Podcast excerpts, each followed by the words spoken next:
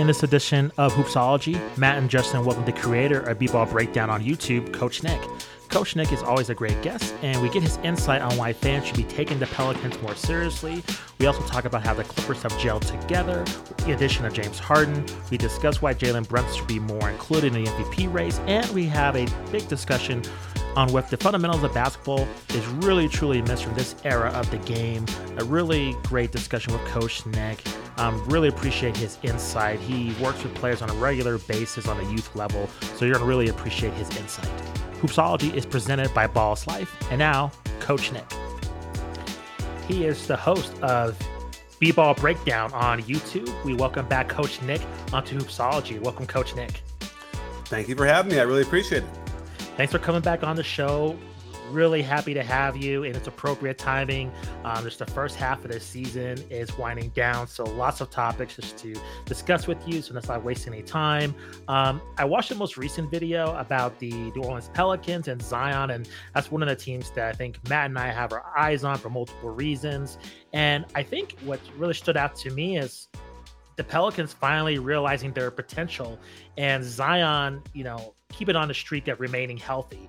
Can you just explain kind of what is the result of this kind of change? Because I think in previous years, I think the Pelicans have been somewhat of a disappointment, but yet, um, even though their seeding might not, you know, jump out to just your average NBA fan, according to you, it seems like they have a lot of momentum to make a little bit of a deep playoff run. Oh, absolutely. They're, they're definitely being slept on in a weird way because Zion is one of the most exciting players in the league. And uh, he has been healthy. A little bit unclear to me uh, why compared to other years. You know what I mean? Uh, in terms of uh, you know, I don't think he's thinner than he has been in the past or whatever. It's just, or maybe it's just the luck of the draw. And it's not even not even injured. You know, knock on some wood. Um, but uh, yeah, you know, Willie Green has come out of the mold from you know being assistant to Steve Kerr for very briefly, and then his other passes really put together a great game plan uh, that makes them just really difficult on both ends of the floor. Uh, and that's what's unique about them is they have a lot of length defensively to cause problems and havoc, and then they have um, some unstoppable forces on the offensive end too, with a lot of spacing, a lot of movement. Um, so they're they're going to be that team that nobody wants to play in the playoffs. So, with Zion in particular, a lot of scrutiny on him just regarding his weight. And again, you can't really put your, your finger on it. If he stays healthy for the remainder of the season, if the Pelicans, you know, move up in seeding or to even advance um, late in the playoffs, what kind of effect do you think this will have on his game? Because I think this season, correct me if I'm wrong, would be kind of the, the first season where it's actually positive in terms of just kind of people evaluating him just in terms of like different metrics. So, you know, if mm. things continue to go well, do you think this will play into future seasons for him? I, I, would think so. I mean, I think he, you know, uh, it, it's a lot of times it's unfair when you get injured. You know, it's just something you can't really control necessarily. But for him, because you can point to perhaps the excess weight is causing those injuries, and that he could control that in theory, uh, then that's a negative on him and whatever. Uh, it would be nice to get into a, mo- a mode where we just admire the guy as an unstoppable player anywhere near the basket his points per game average is actually a lot lower than we'd seen it in the past. And um, it's not necessarily because of the field goal percentage. I suppose that the team is better around him, right? So he, he doesn't have to do as much. Um, but that that's uh, I would anticipate at some point um, um, you know, uh, uh, that going back up as well. Like uh, maybe finding a more of a, of a playoff uh, rotation where he goes, you know, maybe a little bit more than the 30 and a half minutes per game he's playing, and then you'll see the points go up again. Um, and uh, and and you know, he should be cemented as an, uh, a perennial All Star and a guy that will shoot an incredibly high percentage of field goals and and, and be a guy who you know just is a is a, is a handful. And in the playoffs, that, that's a real value. Coach, beyond the health of Zion and you know kind of good circumstances what else are you seeing from the Pelicans that make them maybe more of a threat this year and previous years? Is is it continuity more time together just on this team's timeline as a unit or more beyond that I think it's a good question. I think um, I think it's all those things. I think it's sort of con- the continuity. You know, they had gotten CJ McCollum uh, in midseason, and now he's been there and has a lot of uh, you know good base. Willie Green, you know, is another year of experience as a head coach that he didn't have before. Uh, that's important. Uh, I'm trying to think. You know, they have a young team. You know, Herb Jones is coming. Is just a guy who you know you don't want to have to play against if you have the ball in your hands. You know, he's a really tough defender, uh, and you know, again, young. Uh, Trey Murphy is another guy who comes in here as a youngster and and you know finding a nice role. Um, you know, so it, I think it just takes time sometimes, and it's nice to see the team they've been able to keep together the core for a couple seasons in a row.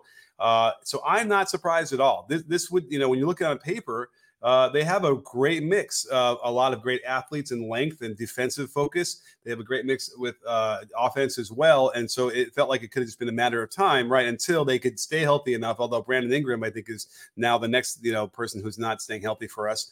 Um, but if they can figure that all out and get into the playoffs ready to go, then again. Um, I don't know. I mean, the question that I keep saying is, you know, no one wants to play them, but what does that mean for their fortunes? How far do they get? What about you guys? How do you, how far do you feel like they can get in the playoffs? Uh, it's a good question. I, I would want to see who they're matched up against, um, because I'm not sure how certain matchups would handle Zion and and be able to control that. You know, like I think back from a couple years ago, being matched up against the Suns again, you know, that was a very fiery first round matchup between those two teams. And with the new look Suns, I'd be curious to see um, if they could slow down Zion. You know, do you see any of any particular advantages that Zion has against maybe higher seeded opponents potentially in the West? Ooh, uh, that's a good question. Uh, like, let's see, who above them would not be able to handle him? I guess is the question, right? Like, right. Like, you know, if you put like KD on him, I would actually like to go through the footage and see uh, how that's gone in the past because I know that KD does not like uh, um, physicality at all, right? Mm. And if if uh, if Zion gets his shoulder into his chest, like that would be over for KD, I would imagine. Um, and uh, who else do they have? They have Nurkic uh, who isn't a good enough defender, I don't think, to handle that. So I think the Suns would have a problem with him. Um, the, the fun thing about the Suns is you get to have like Brandon Ingram against KD because they're sort of similar, right? Uh, that yeah. would be fun to watch them go at it.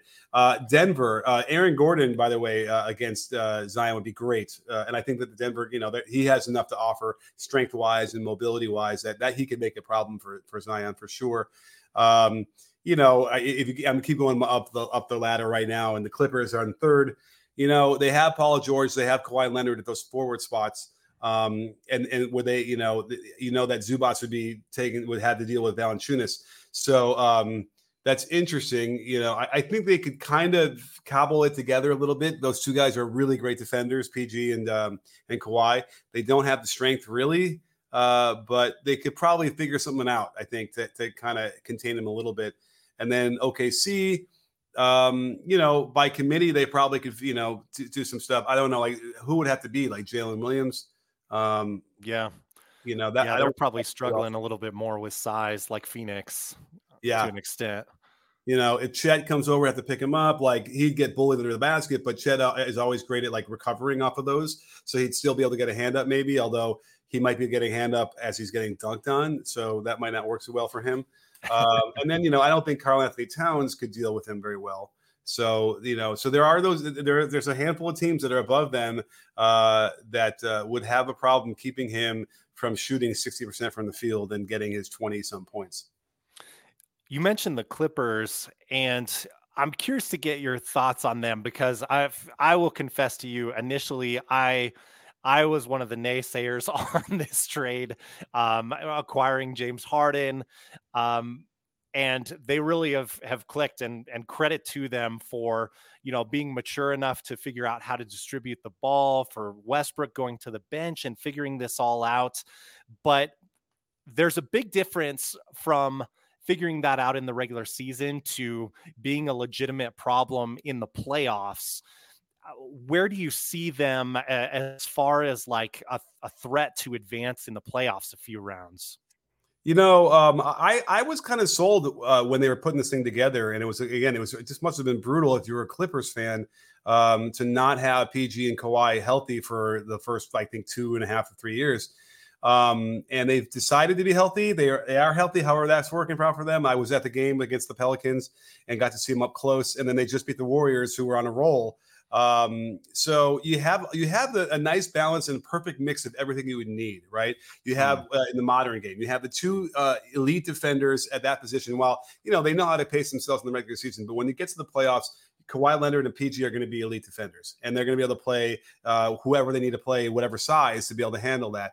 Uh, Zubac, I really like. He's got a you know a nice little game around the basket. He knows how to move his body. Uh, he can hopefully stay out of foul trouble against the good teams uh, and give them minutes. And then um, all the other role players fit together really nicely. Harden, not a role player, um, as well, has been able to really uh, sort of get back to his OKC roots right? And so again, like that's the thing that nobody's going to want to play them either. The Warriors had them. They had them down like 14, 15 points at the end of the third quarter. It was over. Uh, the, the Clippers look listless and not interested, and then they just turn it on and become unstoppable. Norman Powell is hitting, you know, pump fake three pointers over and over again in the third, uh, in the uh, in the fourth. Uh, but primarily because Harden, PG, and and um, Kawhi uh, absorb so much gravity that uh, those guys get easy shots up the wazoo. So I, I have a feeling what's going to hold them back would probably be a guy like Norman Powell if he doesn't. He's the X factor to some degree. I don't even know what Terance Mann is anymore. He doesn't seem as um, uh, as impactful uh, this year as he had been in the past. So a guy like Norman Powell and then a guy like Russ, uh, you know, are going to be the two guys that are going to probably end up deciding a number of those games. Um, and that would be uh, that's gonna that, that's their fate. I think that Ty Lue is sort of a, a has accepted that because the West is so good. Um, you you know you can't show up with Kawhi, PG, and uh, Harden and just assume yeah you're going to win a series anymore. Um, but uh, that's where those guys are going to come into play. So Russell have to play well, and and he has been doing nicely. I've been a guy who's been a critic of his for a long time, um, but uh, he has been able to find a niche primarily because they limit his minutes to about 20 right? So they're sculpting away the things that would drive me nuts or a coach nuts because of the minutes restriction, basically. And you're getting more and more like the good Russ. So it's a long winded answer to your question, but um, I'm not even sure. Did I answer your question? Yeah, yeah, yeah. No, okay. I, I think we're seeing like you know you mentioned I, I, think a good amount of versatility that they might have to be able to throw at opponents in in the playoffs um and maybe it's more top heavy, you know, which was kind of my initial concern is lack of trust for the team, just given the unfortunate history in the past couple years. But um, it, I mean, you do cut rotations down in the playoffs, as as you know better than me, and maybe that serves them very well. Oh yeah, absolutely. So you'll see a lot of those guys. I mean, I mean, Russ is actually up to 23 minutes a game. It was a little bit lower than that for a while when he went to the bench, which I thought was the right move. Like he needed to go to the bench because of his his lack of gravity was getting in the way of everybody else. So um, yeah, so they're going to end up cutting those. Yeah, those minutes. All the other minutes are going to go up. You'll see James Harden play 37 minutes in a game, probably 38, and then the same with the other guys. Um, so it's less important in theory, right, to to deal with um, with what how depth how deep you are. But again, Russ has a lot of experience uh, in the playoffs, deep in the playoffs, so he knows how to deal with that too. Um, it's that's important. Now, you know, is PJ Tucker and Bones Hyland going to continue causing problems? I, I don't know. Um, they probably will make sure they're not with them if that's the case. But um, you know, PJ Tucker's a guy who, you know, in a pinch could help you sw- shit the playoff game. You yeah. know, um, you got to keep him a little bit fresh. I don't think I think he's probably gotten DNP, which is why he's so upset. I remember, you know, when I was at the game seeing him, I'm like, oh yeah, you forget about PJ Tucker. And he's a guy who was very recently starting on you know a playoff team that went deep. You know, so I get it uh, on his point of view why he'd be so upset, but you can't you can't be causing distractions like he, him and Bones were doing. I want to shift to the Eastern Conference and another video put out, and that is the the New York Knicks and Jalen Brunson. Um, they're sitting at fourth in the Eastern Conference as a recording of this podcast.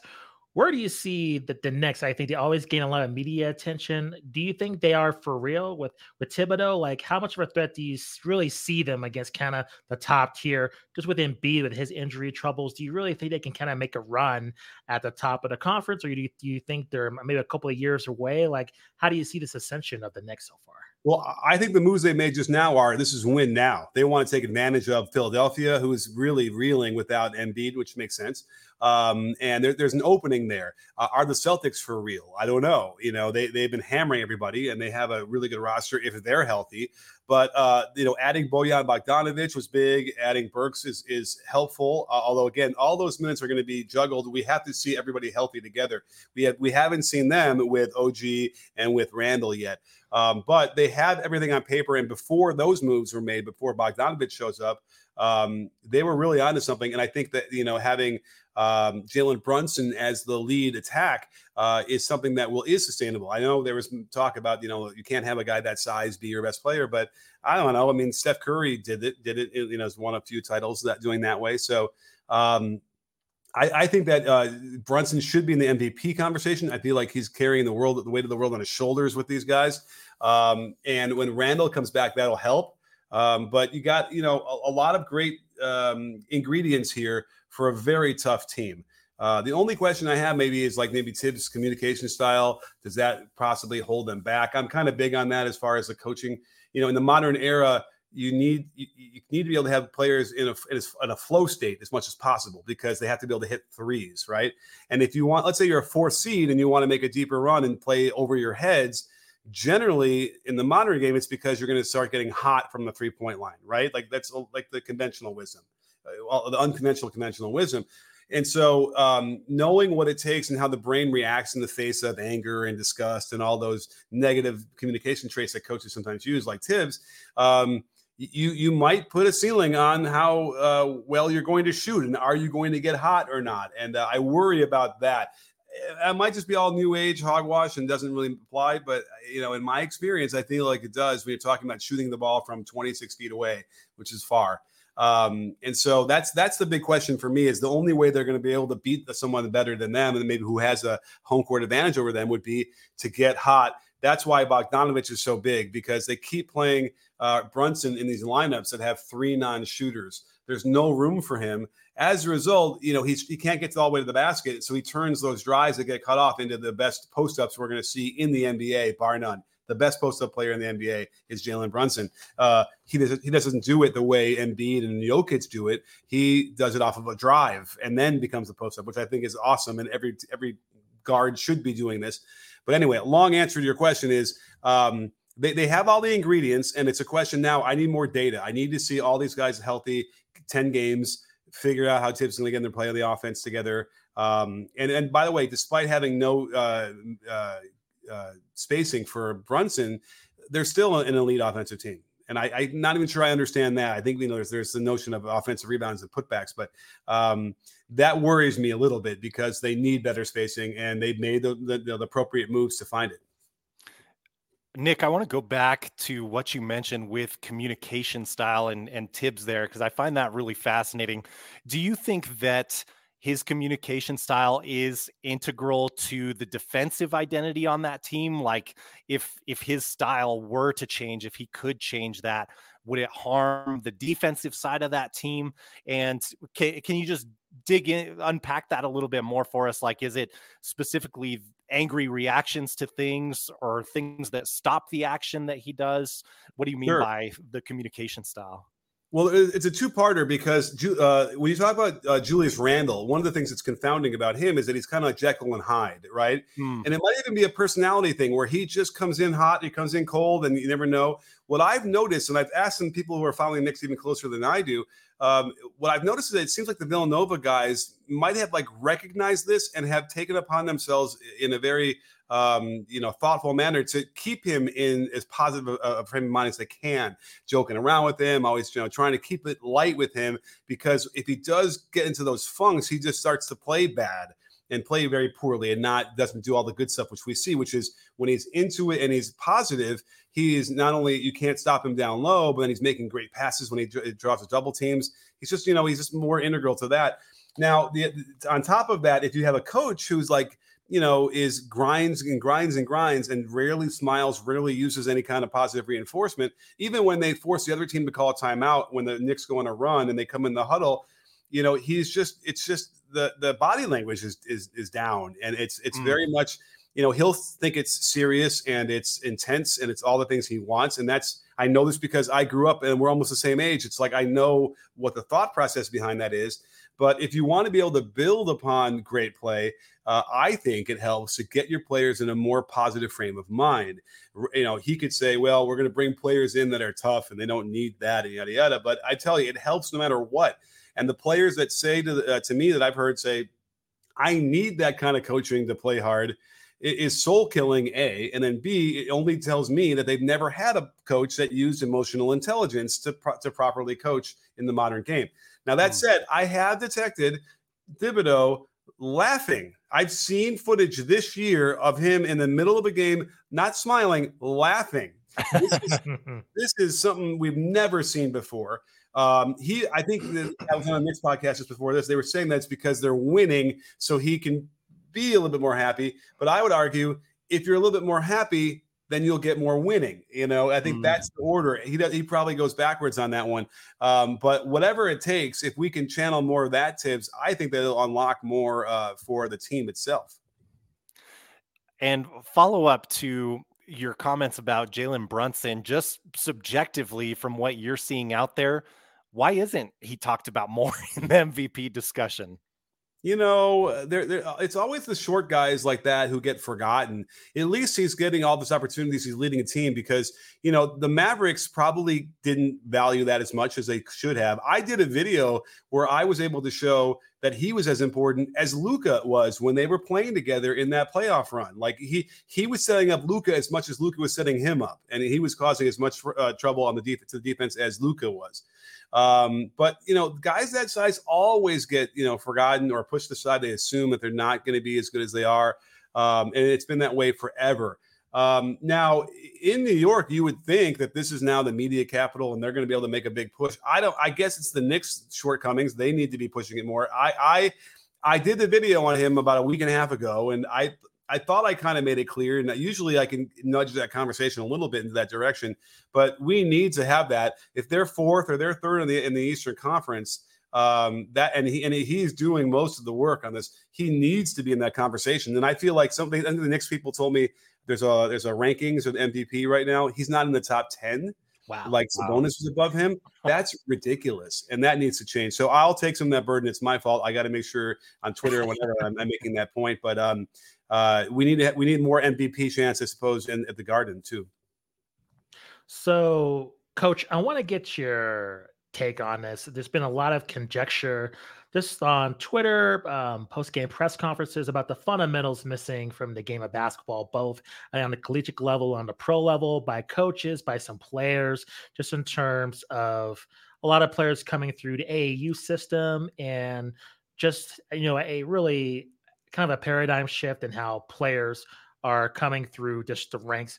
And I just want to get you watch a bunch of you know tape on a regular basis. Do you think this is true? Do you think this is a cause for concern, like some other coaches are saying, um, just in terms of kind of the changing landscape of just NIL and just AAU and just kind of different alternatives? Like there's overtime, there's you know more international, there's players seeking different avenues instead of just playing high school and going to college. Now, kind of, there's a lot of disruption in terms of how players end up going professional. Um, are these concerns warranted? Like, where, you, where do you see in terms of the fundamentals of the game? You know, I, I like teaching fundamentals, right? It's fun. It's like, oh, you don't know this. This is like the first time you're going to watch Charlie and Chocolate Factory. You know, I, I get to experience this with you. If you take the tack, which we've seen other coaches in the NBA uh, publicly talk about, uh, of a frustration where they don't know this, and you're like, what's wrong with you? Why didn't you learn this in college? Why didn't you learn this in high school? You're going to turn the player off and then good luck mm. trying to teach them what you want to teach them right? So that's one of the issues i think because okay what are they going to say? They're probably going to complain that they don't know how to move out without the ball right? That's probably one you hear about. Well interestingly enough i work with a, a, an aau program in, in, in la and uh in you know a ragtag group of kids you never know who's going to show up each week to work with or whatever. And um, i remember asking them because it's like i know when i was growing up if i was in the wing and the ball was passed to the high post, I cut back door. Like that was no one ever taught me that. We just did it. We knew it. It was intrinsic, whatever. I asked them, I said, okay, like it seems like we've lost some of these these rules or whatever we used to know. And I said, what what do you do if you're on the wing and the ball's thrown to the, to the high post? And they all said back door. I got cut back door. They know it, right? They mm. might not do it, right? But they did somehow know it, which is surprising to me, but in a pleasant way. Um, and so I don't know. I feel like, you know, if a professional athlete has a deficit in some sort of skill, let's say it's moving up the ball, it, you should be able to teach that professional athlete whatever that is in you know 10 minutes. You know what i mean? If we're talking about how to move you know in, in an action in an offense right specifically you know whatever uh, it shouldn't take that long. You're upset that they don't know how to set a screen properly right? That should take 10 minutes to teach how to set a screen properly. If they're a professional athlete they should pick it up pretty darn quick. So i think a lot of this is overblown you know? It seems like um, in dealing with uh, you know i'm i'm generating one of my gen x i'm gen x when you deal with the millennials, a lot of the time, um, they just don't know. And maybe you, you, guys are millennials, right? Correct. Correct. So, yeah. like, my my wife's a doctor. She's got a practice and she hires you know nurses and whatever. And a lot of times she's upset because they're not like quote unquote like working hard enough. And what my response to her is like, you just got to tell them you know, and once you tell them, you know, the money's like, oh, okay, great, and then they're great. They say they totally get it. But our generation tends to feel like I don't need to tell anybody that. They should just already know that. And okay, if you want to take that tra- track, then you're just going to be frustrated. You know, what's mm. the big deal? Tell them they might not know it, and it's clear to them now, and then they'll do it. Generally, that's how that's been my experience. And but I know I've had that reaction too, where I'm like, they should know this already. This is professional. Da, da, da. They didn't. What? It, okay, so what? They don't know that they need to work a little harder, or they need to like you know stop asking that question, whatever it is. Um, and, and from my take on it is that your generation is really receptive to that and probably needs it. And once you get it, then everything is great. So, um, you know, I, I, probably, you know, I've had this like evolution in my coaching style, my communication style over years because I was raised with the other kind of coach, you know, the Bobby Knight style and um, you know it, it, took a long time to kind of re uh, reprogram every all my initial reactions to get to there. Uh, but I got to tell you, it's a much nicer world to be in, right? When you are excited to show somebody something and uh, and you want to roll your sleeves up and and and teach them. And by the way, if we're talking about even like lower levels um, and and having buy-in and having that culture everyone always talks about, well. I know this is a left turn, but you know, it, back in the day, it was I had to trust that the players would do what I'm telling them to do. Right, that was the only a one way street there, and that's mm-hmm. dictated playing time and all the relationship and everything. Well, the players need to trust that you want to help them get as good as they can be.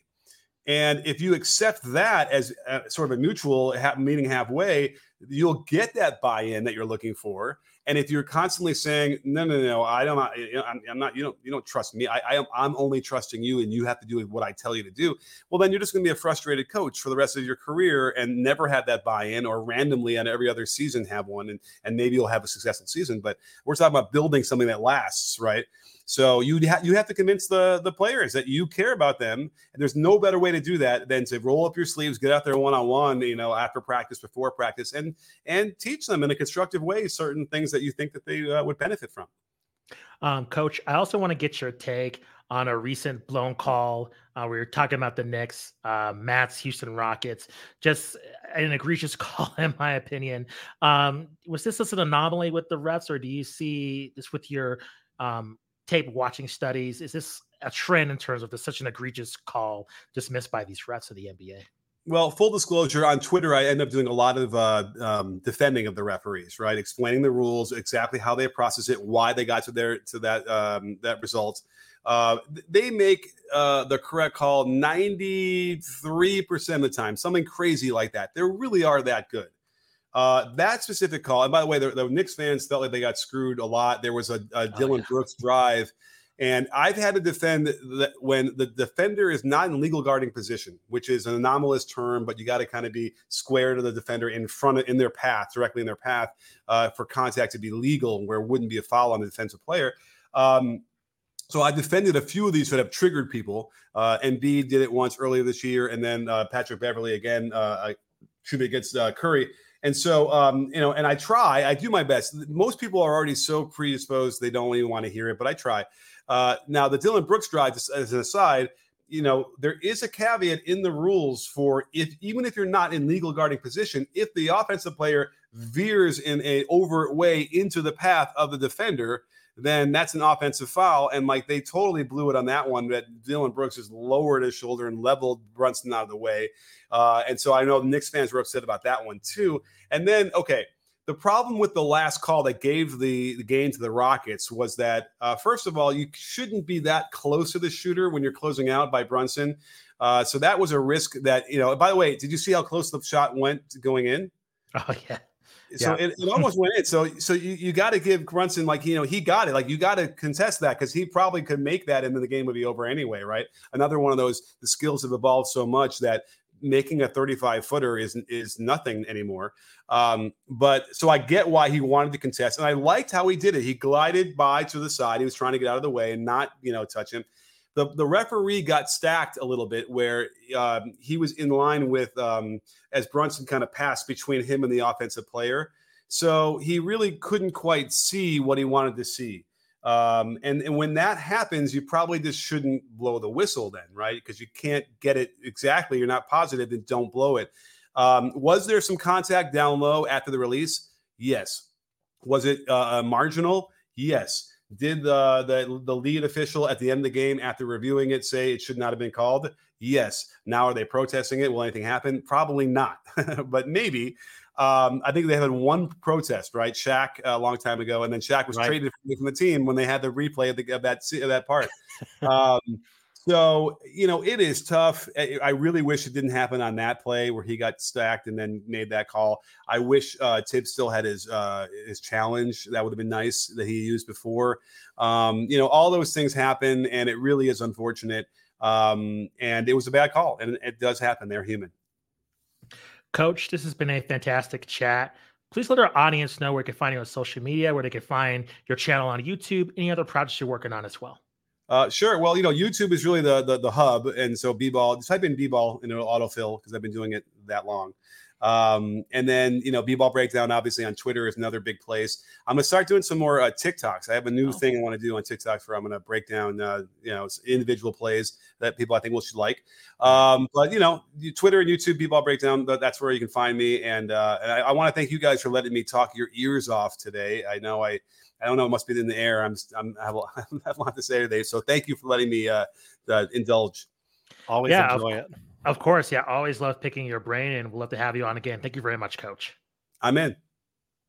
Thank you for listening to Hoopsology, presented by Ballislife. If you have comments or questions about this episode, please email hoopsologypod at gmail.com. Also, leave us a review on iTunes and follow us on all social media platforms.